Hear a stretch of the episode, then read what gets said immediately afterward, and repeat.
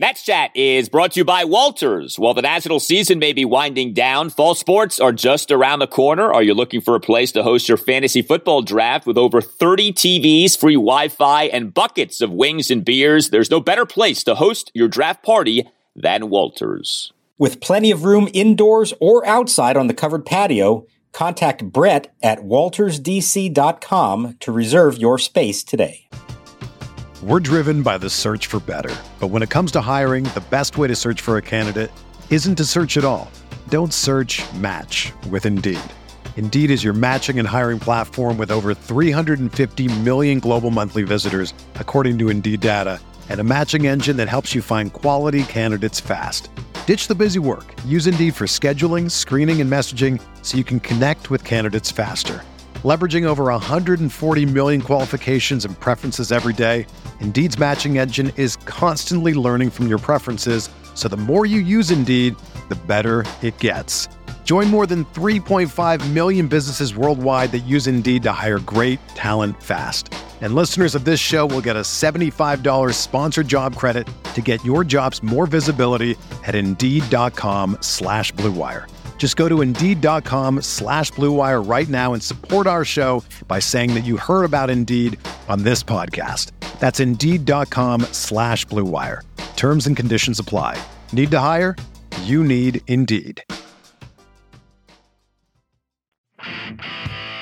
Gray sets. Here's the pitch. Breaking ball hit high and deep to right. Soto back and watching. This is going, going, and gone goodbye into the Nationals bullpen, lands on the pitcher's mound as Bryce Harper gets a hold of a curveball from Josiah Gray. Here's the pitch. Swinging a high fly ball deep left field. Hernandez going back toward the warning track, near the wall, reaches out, leaps, can't make the catch. It's off the wall. He doesn't know where it is. It's Karam toward the foul line. This is going to clear the bases. Torreyes may try for an inside the park. No, he'll stop at third with a triple. Three runs score, and the Phillies clear the bases and lead 6 to 2. Ruiz looking for his first hit in a Nationals uniform. The pitch. Swing, he's jammed. It's a fly ball, shallow center. Herrera coming in, still coming, and drops in front of him. A base hit gets behind him, but it's backed up by the left fielder, Bonifacio. And so Yadiel Hernandez to second will stop there. It's a blue pop off the trademark, dropping in for Keibert Ruiz. That's his first hit in a Nationals uniform and welcome to Nats Chat for Tuesday, August 31st, 2021, along with Nationals insider Mark Zuckerman of MASNsports.com. I'm Al Galdi, host of the Al Galdi podcast. There was such hope, there was such excitement for Nationals Phillies game one at Nationals Park on Monday night. The major league debut, at least for the Nats, of their top catching prospect, their top prospect overall, Keibert Ruiz. Josiah Gray was pitching. We had a very interesting matchup from a standpoint of Zack Wheeler starting for the Phillies. Bryce Harper, of course, back at Nats Park. And the night, much like this Nats season, ended up being quite the dud, as Ruiz was okay, but didn't do anything really memorable. Josiah Gray got rocked for the first time in six starts as a Nat. Alcides Escobar got hurt. Uh, other than that, how was the play, Mrs. Lincoln? 7 4 loss to the Phillies at Nationals Park uh, Monday night. Mark, I guess we should have known in this season that this night was going to go this way. Yeah, it was um, too many things needed to go right. And what has gone right this year? So little. So the odds of that all actually coming together were pretty slim. But I mean, even by those standards, even by 2021 national standards, this was pretty bad because by the end of the first inning, it was already a huge disappointment. You have Josiah Gray giving up a two run homer to Bryce Harper, just a moonshot to right field, a three run inning. So he's already, you know, it's already going to be the worst start of his Nationals tenure. And then Ruiz comes up with the bases loaded in the first inning and a chance to make a big first impression and pops out. And so there's a huge, just like letting the air out of the balloon. The pitch, swing and a fly ball on the infield. It's playable. Third baseman Torreyes called off by the shortstop Galvis, and he makes the catch for the out as Ruiz got jammed on a 97 mile an hour fastball. And that first inning took so long, you just kind of felt like, oh boy, we're in for a long night. And it absolutely turned out that way. Unfortunate, but look, this was the first of what should be many times that Josiah Gray and Keibert Ruiz are the starting battery for the Washington Nationals. Chances are, when it's all said and done, we might vaguely remember their first time together, but we probably won't remember the details about it. And that's fine because there's not much to remember from this one. Yeah, this wasn't June 8th, 2010, the Strasburg debut. That's okay. It's not about the debut, it's about everything that follows the debut. The beginning of the game, to your point, was brutal. I mean, those first two innings felt like they took two and a half hours. Game ended up going three hours, 37 minutes. It could have gone much longer. I, thought the final game time was going to be crossing that four hour plateau. Did not. So, from that standpoint, things picked up a bit. But this was another one of these, you know, Nationals Phillies marathons. We've seen a bunch of them already this season. And look, the Phillies have a good lineup. Josiah Gray had a tough time with it. Some bad defense behind him as well. We'll get to that. But the headline item for sure is that Nats major league debut of Keibert Ruiz. So the Nationals making the call up official on Monday, recalling him from AAA Rochester. Corresponding roster move was in fact the optioning of catcher Tres Barrera to Rochester. I think most people suspected that. That's what ended up happening. Davey Martinez, by the way, in his pregame presser, I thought this was interesting, said to you guys, Riley Adams is going to be getting some reps at first base. That's not like his primary position, but I thought that kind of stood out. So they want to get Riley some at bats. I thought that was good news. We're going to work with him at first base a little bit, but you know, he will catch once or twice a week for sure. I actually want him to play some, I learned how to play a different position, which would probably be first base. And then came the actual game, and uh, Keibert goes 0 for 3 to begin his night. Does then get a hit, so it's not a total over. It was a one out bloop single to shallow center field in the bottom of the eighth inning. I mean, I don't know that there's a lot to sink our teeth into in terms of what he did, but what stood out to you watching him in this game number one for the Nats at the major league level? There really wasn't. They were kind of nondescript at bats. They, they weren't bad at bats, you know, nothing like that. It wasn't like he was swinging at terrible pitches or you know, got into a situation and, and it looked too, the moment was too big for him. He just got under a few pitches. He popped it up. That bases loaded in the first inning, you were kind of thinking, oh boy, here, this could be some kind of storybook debut. And as soon as he popped it up, it's like, oh, oh well on that. When he hit the ball hard in third inning, line drive to left, another pop up. All of those outs against Wheeler were off 97 mile an hour fastballs. So we didn't really get to see him on the breaking ball a whole lot. I'm glad he got that hit in the eighth. The little bloop single wasn't much, but that's something. When he takes the field again on Tuesday night, he's not in the back of his mind going to be saying, Oh, I'm still looking for my first hit, anything like that. So I, I think take a little pressure off. He probably was feeling it a little bit. His wife and, um, and baby were in the stands and now they had been with him in Rochester for the last month, but this is the first time they'd been to see him in a big league game. So a little added pressure for that. Obviously, the uh, excitement of catching his, you know, former teammate with the Dodgers uh, in Josiah Gray. So I, there was probably a little more pressure on him than he would have preferred. I don't think it affected him necessarily, but my guess is we're going to see more from him on Tuesday and Wednesday as the spotlight comes off a little bit and he's just another guy in the lineup with him coming up with the bases loaded, it was hard not to think about what he did in his very first major league plate appearance. For those who don't know, he homered in his first major league plate appearance with the Dodgers. He hits one deep down the right field line, and Ruiz hits it out of here in his first career major league at bat. A home run for Keibert Ruiz you know, you have that going through your mind of, is this going to be another one of these uh, debuts with a team at the major league level? Unfortunately, that was not the case. Now, in terms of what Davey had to say prior to the game, because in some ways that was more interesting than the actual game. So, what is the schedule in terms of Ruiz? How often do you think he will be the starting catcher? I mean, it seems like this is kind of now his spot. Um, is that in fact the case that he'll be the Nats' primary catcher moving forward? Yes, this is not going to be a shared position. It is he is the starter, the the true starter, four or five times a week and Riley Adams will get one or two starts a week. So that's significant. And that's different, obviously, from what we've seen. And because of that, and knowing that's going to be the case, they are going to have Adams start working at first base. Now, we may not see him in a game right away. It may take a little while because he's never really done it before. He, I looked it up. He had, I think, three innings in the minors there, and then one other game in college at first base. So he's got some work to do there, but it is something they want to look at. Davey was quick to point out that that is like his primary position is catcher. They're not moving him away from that. They want him to continue to focus on being a catcher, but they also look at this as an opportunity for there could be times when maybe we need you during the course of a game where it could open the door to other possibilities that wouldn't be there otherwise. You know, keep an eye out for that. Maybe before the end of the season, we'll actually see him play in a game at first base, but he's going to be the backup catcher, start one, two a week. And Tres Barrera is going to start a lot now at AAA. And I wasn't surprised by that move. I know you guys talked about it yesterday and, and sort of predicted that. that. That was my guess. The only thing I thought was, and it ties in with Adams, was if they really were serious about Adams becoming a first baseman, maybe they would send him down to let him work on that at AAA and have Barrera be the backup here. But like I said, they're really viewing that as an alternative that he is still a catcher. They want him to be a catcher first. And so I think they'd rather see him do that at the big league level.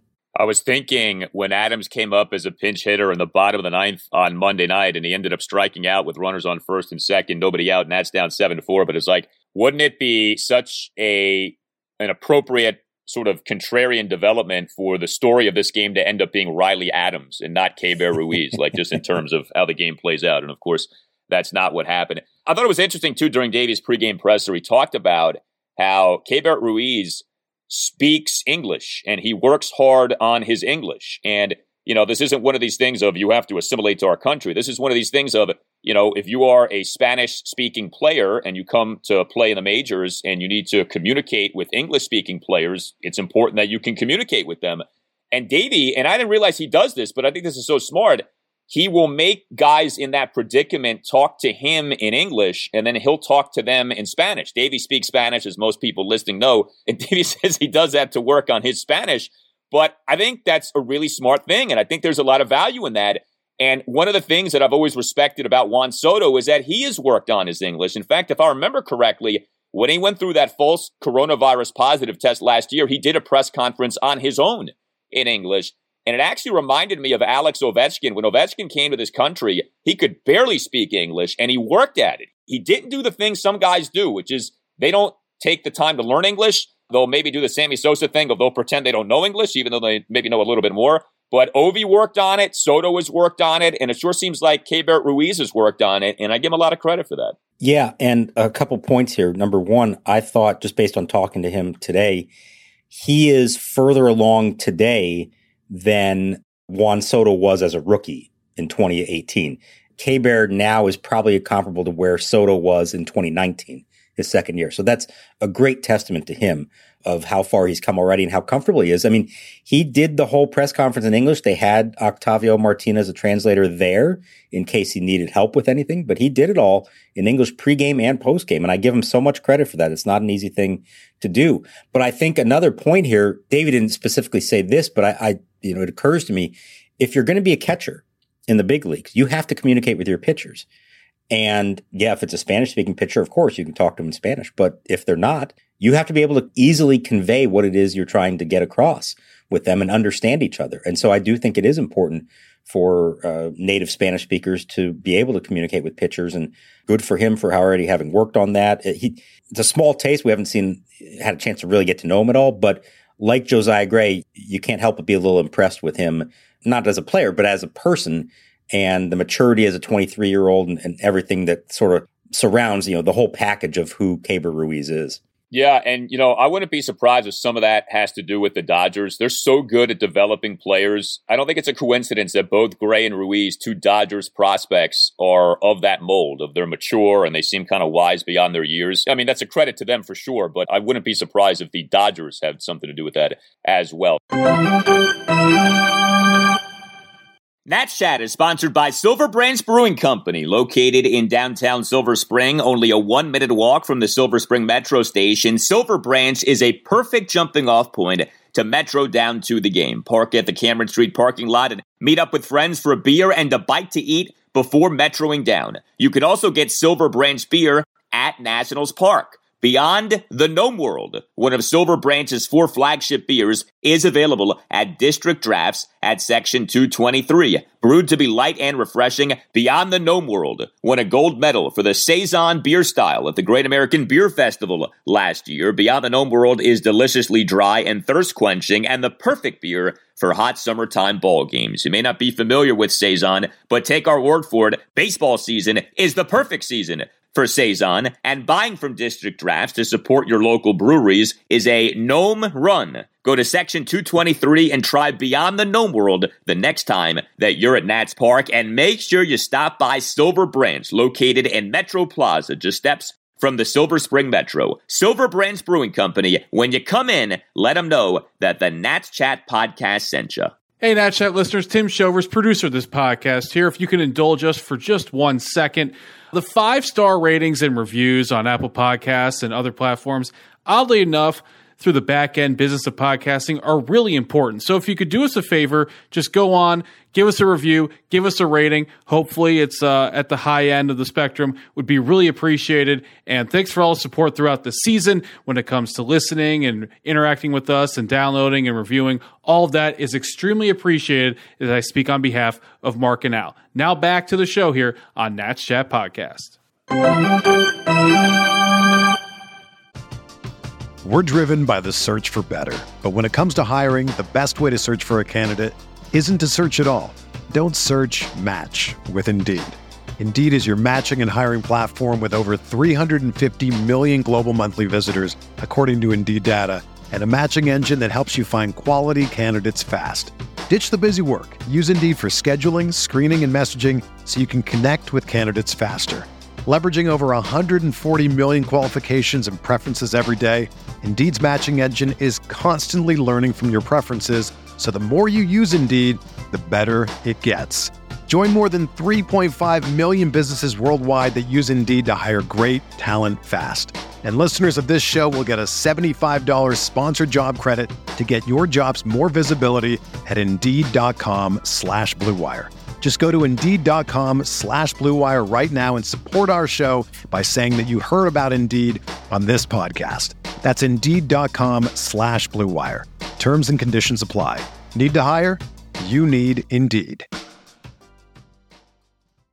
Open stance, deep in the box, the pitch. Swinging a chopping ground ball wide of first. Bell gets to it. He's going to throw to second. They'll get it out there, and that's all they'll get. No chance for the runner at first. Crossing the plate is McCutchen with run number three. The Nationals get the second out of the inning, three to six with a force play. Galvis will take over as the runner at first. He picks up his first RBI in a Phillies uniform, and it's now the Phillies three and the Nationals nothing.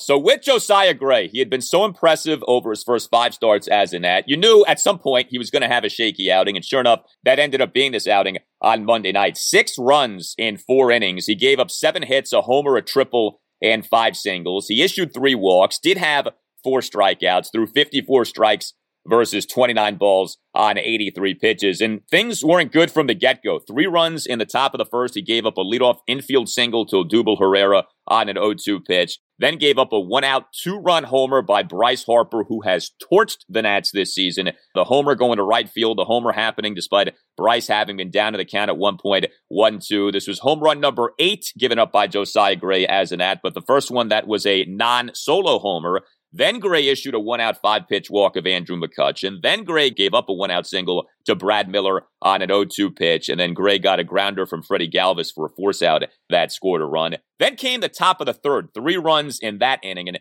this was tough to watch, although this also you can't just pin on the bad defensive moment. So Gray gives up a leadoff first pitch single to Bryce Harper, issues a one out five pitch walk of Miller, issues a one out five pitch walk of Galvis, and then comes a screw up by Yadiel Hernandez on what was not an easy play but a play that I think a better defensive left fielder will make. It ends up being a one out, bases loaded, three run triple by Ronald Torreyes on a 1 2 pitch. Yadiel was playing in shallow left, and he ended up failing in an attempted running and backhanded catch of the ball. And then he couldn't find the baseball off it bouncing toward the left field line. It looked for a moment like this might be an inside the park grand slam. Thankfully, it was not. I mean, Gray did give up a shot to deep left, that's true, but I feel like a better left fielder probably makes a better play, maybe even makes that catch. But still, it was not a good outing for Gray. He did end on a relative high note, struck out Bryce on three pitches. That was good to see. But overall, we did not see the Josiah Gray we saw over those first five starts. Yeah, so let's start with the Yadiel play and then we'll get to Gray here. He had a long way to run, obviously, but he sort of drifted to the wall instead of finding the base of the wall and getting himself in position. The ball didn't hit that high up the wall. It's not like he needed to leap for it or anything. So he needed to get there faster. So that's, you know, the first problem is not being there in good position. But the second problem is letting the ball get away from him the way that he did by not being there in time. It's not just that he didn't make the catch. It's one thing if you miss the catch, but you get the ball immediately and maybe it's a double at worst. It was the fact that now the ball caromed all the way back and it took him forever to get to it. And I agree. It, there's a moment that you're thinking, oh my God, this is going to be inside the park grand slam. And I think Torreyes, as he was rounding third, he was expecting it and he had to slam on the brakes when the Phillies third base coach uh, put up the stop sign. Not a great play. And look, Yadiel has done a nice job at the plate. I think we all have been impressed with that. But let's be honest here. There's a reason that they've kind of been reluctant all along to play him in the field that much, and we're seeing it. He has not been a very good defensive left fielder. He is below average for a big leaguer. And while you say, hey, left field, it's an offensive position, ultimately, if you're going to stick up here, you got to be able to make more plays than that. And, you know, that could hurt him in the long run for his chances of playing consistently uh, in the big leagues. Now, as far as Josiah Gray goes, I think what struck me was I mean, the walks, first of all, which is very out of character for him to do that. The home runs, yes, we've seen that happen. But his pace was so slow and so deliberate. He just never looked comfortable out there. And he admitted, especially the first couple innings, he wasn't on the same page as Ruiz. They had to, you know, step off the mound, do the signs again. No rhythm at all. And when he's been at his best, we've seen him work quickly, throw strikes, all that kind of stuff. And he had none of that in this game. And I don't know if that's from working with Ruiz. I don't know if that's, you know, having to pitch with runners on base all night. But whatever the case was, he just never looked in sync. And that was really, to me, a stark departure from what we've seen from him in his first five outings.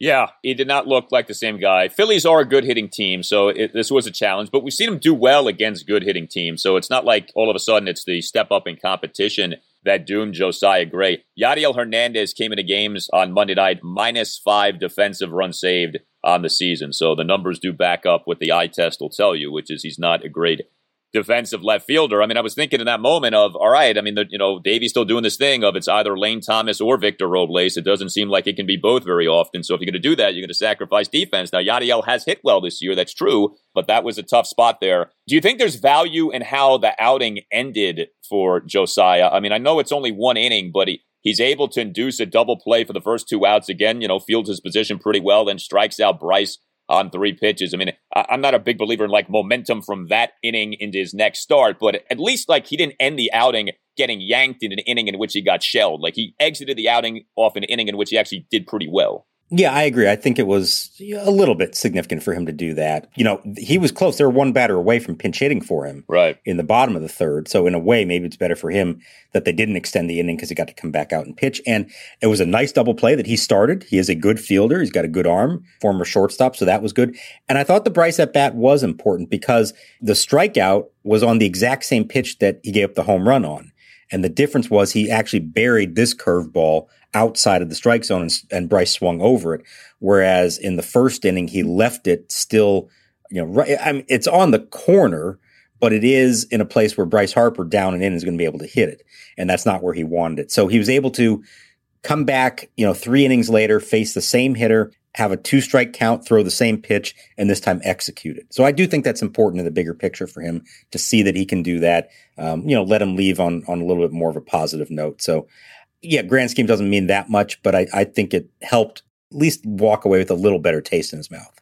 Well, the other thing that happened in this Nats 7 4 loss to the Phillies at Nats Park on Monday night is Alcides Escobar getting hurt. Now swinging a foul off the foot of Escobar, the ball out toward third base as he goes down on his back rolling over on his right side. He's kind of writhing in pain now, rolls over onto his knees. Escobar was again the Nats starting shortstop and number two batter, but while batting with one out in the bottom of the first, he fouled a 2 1 pitch off his left knee and then left the game.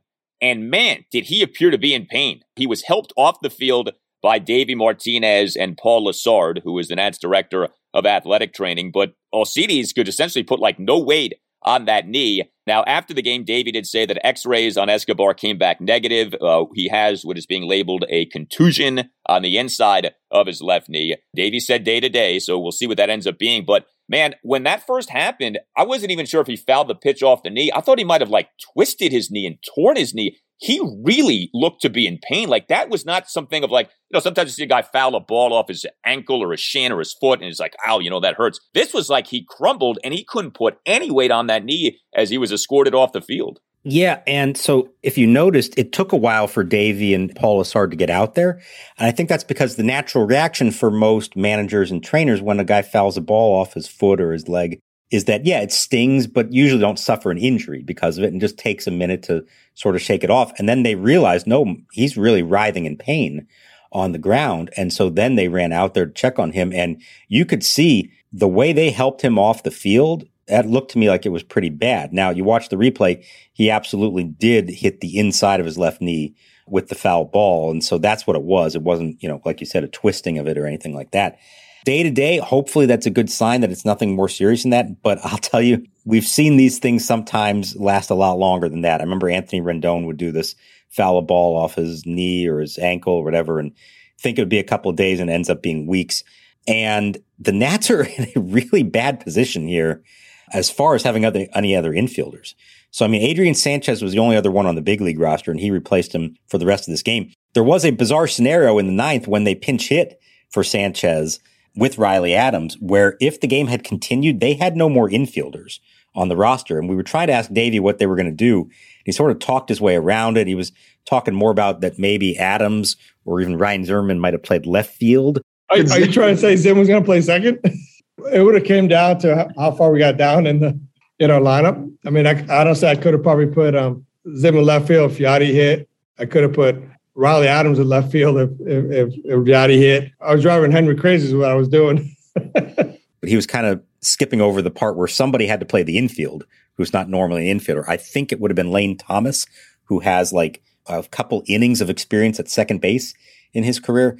Davey's point was, hey, you know, first things first, you got to tie the game or even win it before you can consider that. But moving forward, you know, if Escobar isn't seriously injured and it doesn't go on the IL, can they afford to proceed without any backup infielders? They don't have any. And part of the other problem is there's hardly anybody on the 40 man roster either. The only infielder is Yasel Antuna, who is like a single A prospect. He's not ready at all for this. The AAA options are not great. There's Jake Noll. He's not on the 40 man roster anymore. The one possibility, we haven't talked about this guy in a long time. Jordy Mercer is still on the 10 day IL with a calf strain, and he's been around. Everybody was serving as a sort of de facto bench coach there for a while. I have no idea how much he's been rehabbing, but is it possible that he's actually activated here soon? Remember, the roster can expand on Wednesday. Could we see Jordy Mercer and Alex Avila as the two September call ups for this team? to have a third catcher and another infielder. I don't know, but like if Escobar has to miss more than a day or two, like they're actually in a potentially bad situation here without any backup infielders, and I'm not sure what they're going to do. I was going to say it might be two infielders as your call ups because you could play Alex Avila at second base. But That's yeah, true. I mean, as much as things have improved because of the sell off, they're still not in a good place when it comes to positional depth, when it comes to positional versatility, that they may have to waste plate appearances and games down the stretch of this season doing something like giving Jordy Mercer at bats. I mean, you know, all due respect to him, he's not a part of this thing moving forward. They shouldn't have to play him again. There's a reason they parked him on the injured list. They don't want to play him again. That's another indictment of the state of their organization, even with the improvement over the last month. That they don't have options. That's a frightening thing that Alcides Escobar fouling a ball off his left knee could put you in that difficult of a spot. But obviously, that's the case. And, you know, there's also the thing of he's actually been one of the more valuable players over the last few weeks. So if you care about how they do in these games, you're losing like a an actual valuable piece of the machine uh, moving forward if he's out for a while. We'll see. We don't know. Yeah, I, it looked. this is where we are. That on August 30th, the idea of Alcides Escobar being seriously hurt is a major problem for the Washington Nationals. This is where we are, but that's the situation, it is. And they are very thin at that position, as we saw two months ago now when everything really fell apart. Be interesting to see if they give Luis Garcia any reps at shortstop. He still has some difficulty at second base. Had another error on Monday night. Well, that was at shortstop because he did take over shortstop for this game. Oh, that's right. You're right about that. That's right. So even even more reason to maybe have him back at second base. Well, with some of the uh, potential building blocks for the Nats, we did see some more good stuff. So Lane Thomas again was the Nats starting center fielder and number one batter. This right now, I mean, if you go by what has happened over the last week and a half, he is the every game starting center fielder and number one batter. I counted it as seven of the Nats' last 10 games now. Lane Thomas has been in that Victor Robles spot of starting center fielder and number one batter. And Lane was productive again on Monday night, one for four with an RBI single and a walk. He and the Nats two run second, had a one out full count RBI single to left field. And uh, Lane Thomas, with his life on the line, bottom of the ninth, threw an eight pitch walk of Phillies closer Jose Alvarado, who has no idea when he throws a pitch where it's going. So you survive a plate appearance against Alvarado, you deserve a medal You know, you should get like a T-shirt, like "I survived facing Alvarado." Thomas should get one of those. Ryan Zimmerman should get one of those too. He had a great pinch leadoff double on an 0-2 pitch of Alvarado in that bottom of the ninth. But Lane Thomas continues to do well. 49 plate appearances with the Nats. He has an 860 OPS. And a good game for Carter Kieboom on Monday night. He'd been kind of quiet. He did not have a good series over the weekend, but Carter on Monday night, two for four, solo homer and an infield single. The solo homer coming in the bottom of the third with two outs. Uh, a shot to left center of the Philly starter, Zack Wheeler, and another 400 foot homer for Kieboom. He's, he's got sneaky power in terms of hitting some nice shots. Uh, this homer going a projected 400 feet per StatCast. But nice to see Carter Homer, and the uh, Lane Thomas experience continues. That might have been the best that Carter's hit a single ball so far. The right-hander pitches and a swing and a long drive left center field for Kieboom. Forget about it. This one long, long gone. In the far right corner of the Phillies bullpen. Especially given who it was against. It was 98 miles an hour coming in. And uh, he hit that ball with authority. And let's see more of that. That's the kind of stuff we need to see on a more consistent basis to make you believe that he really can be the answer at third base. We've seen some more glimpses of it than we have in the past, but still, you know, night in and night out, not necessarily there. So that was good. Thomas is trying to make the most of this opportunity. Now, I mean, he had a bad weekend, or at least bad Sunday in New York, right? 0 for 5, four strikeouts. Came back and did well in this one. And Davey again said, like, they want to see him. And he, he, he said, like, we've seen Victor. We know what he is at this point. Now, he then follows it up by saying he's still a big part of our future, but, you know, there's a month to go and Victor Robles has had all kinds of opportunities here. And I just wonder where does this go from here with him? Are they essentially conceding at this point that he's not a part of the future? And if he spends the last month of the season essentially coming off the bench, like what does that mean going into the offseason next year? I mean, his any value he has has been lost entirely. Who knows what his confidence is going to be like at that point and how they feel about him. And boy, I mean, if we've got a lot of time to figure that one out, and there's there's still a month to go here, but there is a an avenue you could see this going down where like this is the end of the road for a guy who was supposed to be their number one prospect and a huge part of their future. Yeah, I vehemently disagree with him not getting reps every game down the stretch of this season or close to that. That was kind of the whole idea with these final two months, and that they abandoned that before the end of the first month of that two month stretch. I just don't agree with.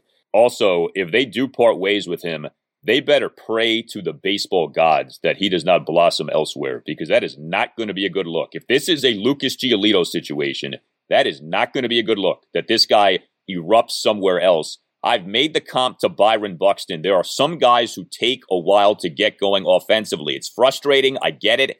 But Robles profiles as a Buxton type, right? Good defensively, similar games. I'm not saying, I mean, maybe Robles never, maybe he never becomes a good hitter. I understand that. But like, not everyone is Soto. So sometimes you have to wait it out. And just the complete refusal to wait it out is, uh, I don't know, it's a little frustrating, especially in a season like this, which is a lost season.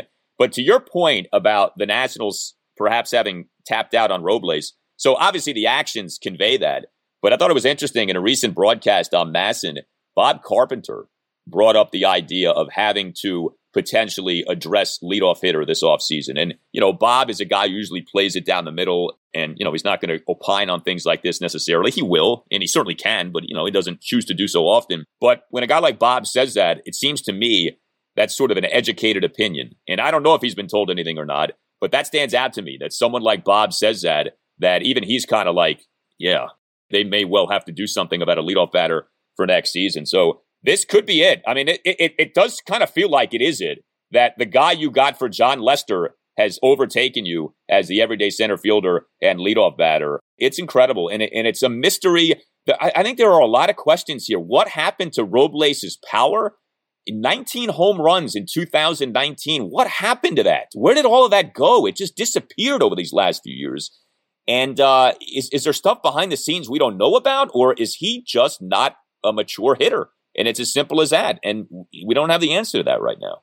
No, we don't. And it is a mystery. And, you know, if it is proving to be the end, maybe we'll start to dig a little deeper into what exactly happened there. I mean, you know, we're not talking that long ago that he was considered even better than Soto in terms of a complete player prospect. Obviously, things don't always work out the way they're supposed to like that. But here's the thing about the leadoff thing. Even if Robles, you know, is still part of this team moving forward, even if he still is their center fielder, I would venture to guess that they're not going to go into next season counting on him to be their leadoff hitter. No. You know, he might be back in the eight spot again. So who is? And the answer is probably nobody who's currently with them profiles for that spot. I don't think Luis Garcia is the guy either. And, you know, his numbers haven't exactly been great either, and certainly not, not a lot of consistency there. So as they do look to what they're going to do this off season, I'll be interested to see if there are some calculated moves made to get some, you know, certified big leaguers at a couple of positions, not as long term solutions, but as short term solutions to help bridge the gap until they're ready to start winning. And that may have to be part of the equation is somebody who can lead off for you. Yeah, I said 19 homers for Robles two years ago was 17, but you get the idea. He hit for some power in 2019. He has not done that over these last few years. You mentioned Luis Garcia. I hit on this on the last installment of the podcast. Luis Garcia has an OPS of 604 on the year. Robles is, is 605. So Garcia so far has been Robles. Now, obviously, Luis is just getting going here, but he's not a sure thing. And the fact that they would keep calling him up and sending him down, the fact that his overall minor league offensive numbers weren't that great. I know he did better more recently prior to being summoned to the major league level this time. Like, it's, it's not a sure thing. Like, he just might be a backup infielder. He might not be an everyday second baseman. So, you know, there's still some stuff to be determined with him. Someone who we know can hit is Juan Soto. He got on base three more times on Monday night, two walks to go with a double. I, I just find it incredible. This guy's barely seeing stuff to hit, and he is putting up really MVP caliber numbers. If the Nationals were a better team, he would get more run as an MVP candidate. It's unfortunate that that's the way that that award still can kind of work. Of if your team isn't very good, it's hard for you to win the award. And look, there are other, I think, more deserving candidates this year in the National League, but he'd be in the conversation more. Is my point. The guy has a major league leading on base percentage now of 442. He has a major league leading 104 walks on the year. It, it gets kind of repetitive with him but this really is remarkable. And if you go by something like OPS plus, and you sort of put aside last season because it was the shortened season, this is actually his best season as a major league hitter. Like if you just go by something like that, that's pretty remarkable. Like for all the sort of nits to pick we've had, if he's not hitting for power, you know, he, he goes in these funks where he doesn't hit home runs. He's having a great season. And that's the amazing thing now is that he's not having you know, just, just to the eye test and, and the way he feels and the way everyone feels about him, he's not having his best season.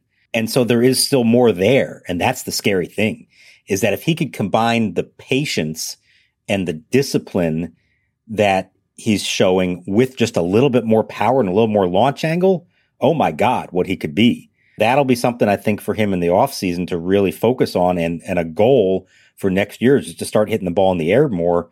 Everything else will take care of itself and uh, you know watch out for what what he might accomplish. As someone who votes for these things, I can tell you a lot of times I personally try not to pay that close of attention to it until the last few weeks because I don't want to go into it with too much of a, a, preconceived notion of who should be the MVP or Cy Young and that stuff or not.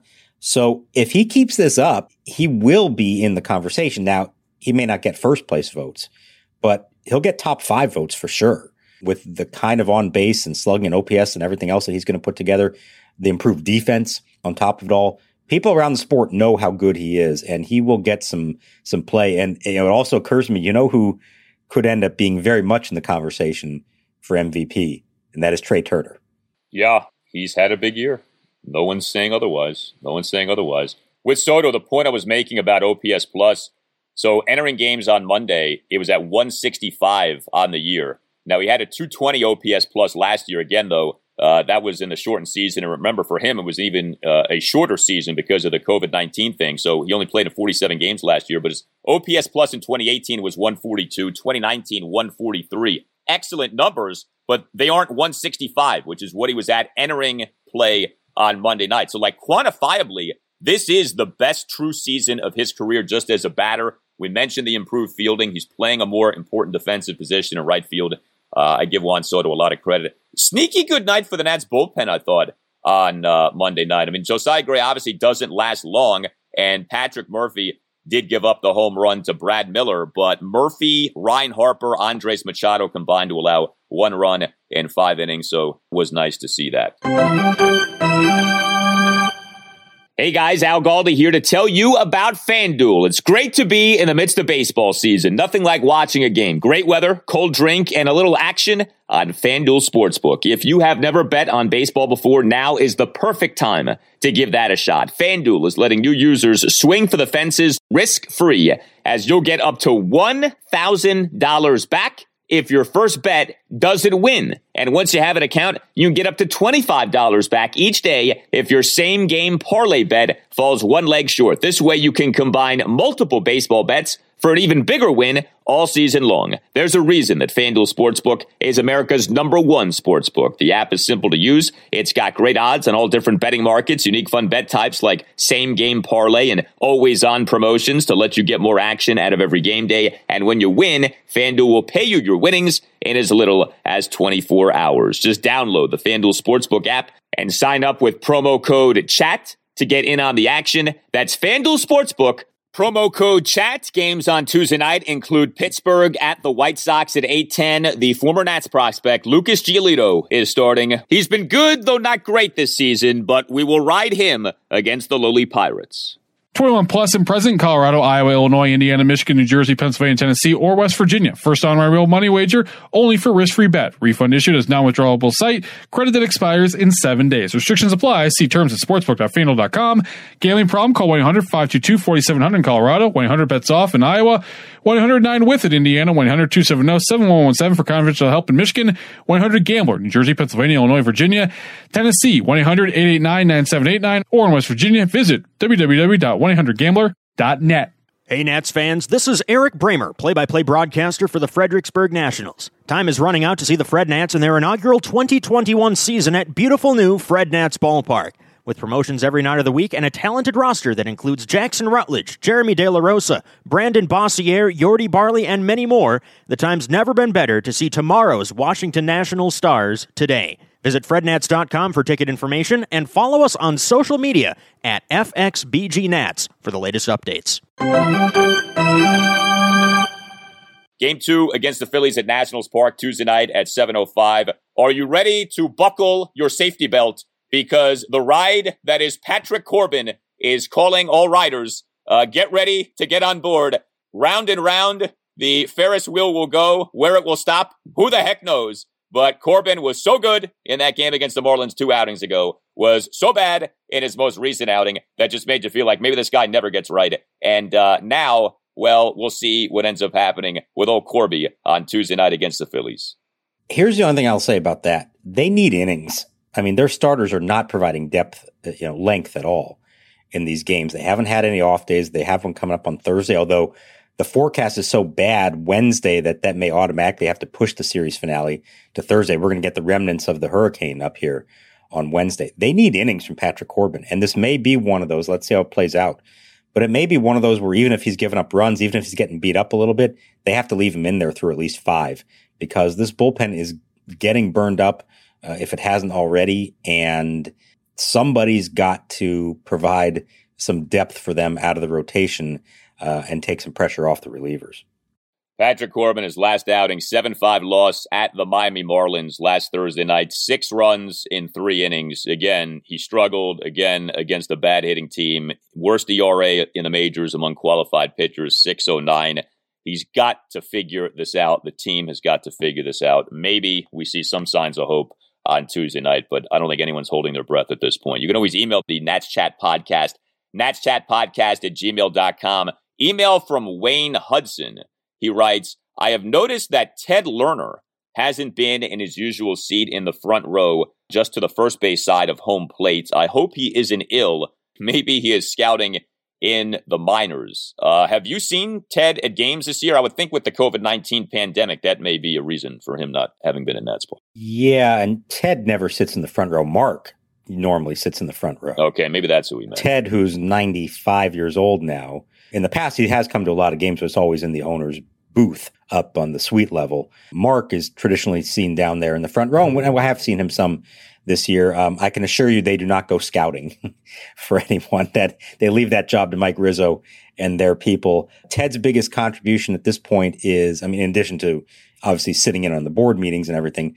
He usually meets every offseason with Scott Boras. Ted and Annette have a place in Palm Springs, and Boras, who's based out of Orange County, they always get together every uh, December or July to go over some stuff. And so I would imagine that there will be another uh, get together this winter in which Juan Soto's name may perhaps come up, and we'll see how that one goes.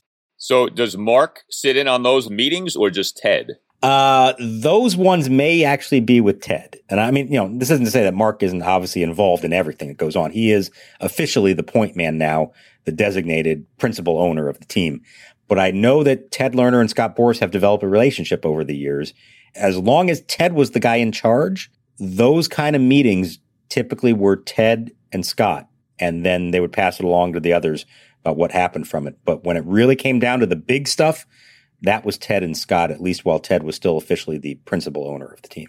Yeah, I remember that meeting in the Bryce Harper free agency offseason. But I was, yeah, that's why I asked that question because it was years ago now that Mark became the managing principal owner. And you would think that Mark would be in on those meetings, but I guess we don't know. One day I'd love to know. We, we need to do like, there needs to do a t- be a tell all book about the Boras Lerners relationship, the meetings, the tales that could be told. We can only imagine the things that have been said and discussed in those meetings, but we don't have that information, at least not yet. At some point, maybe we will. Well, you tell us what you think. You can hit us up on Twitter at Nats underscore chat. You can email the podcast, Nats Chat Podcast at gmail.com, including if you would like to tell your tale of October 2019, how you experienced the Nationals run to a World Series championship. You can record yourself in your smartphone and then email that file to us. We've had a lot of fun playing those tales of October 2019 recently. Again, the email address, natschatpodcast at gmail.com. You can get yourself a Nats Chat Podcast t-shirt by going to natschatpodcast.square.site. All Nationals radio highlights on Nats Chat are courtesy of 1067 The Fan. For Mark Zuckerman, I'm Al Galdi. We'll talk to you next time